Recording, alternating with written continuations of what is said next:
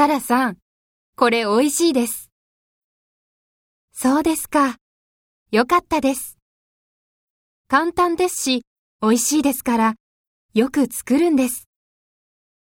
え、簡単ですか？どうやって作りますか？玉ねぎを炒めてから、じゃがいもと水を入れて煮るんです。それをミキサーに入れます。簡単でしょ？そうですか？和食も美味しいですよね。私は親子丼が好きです。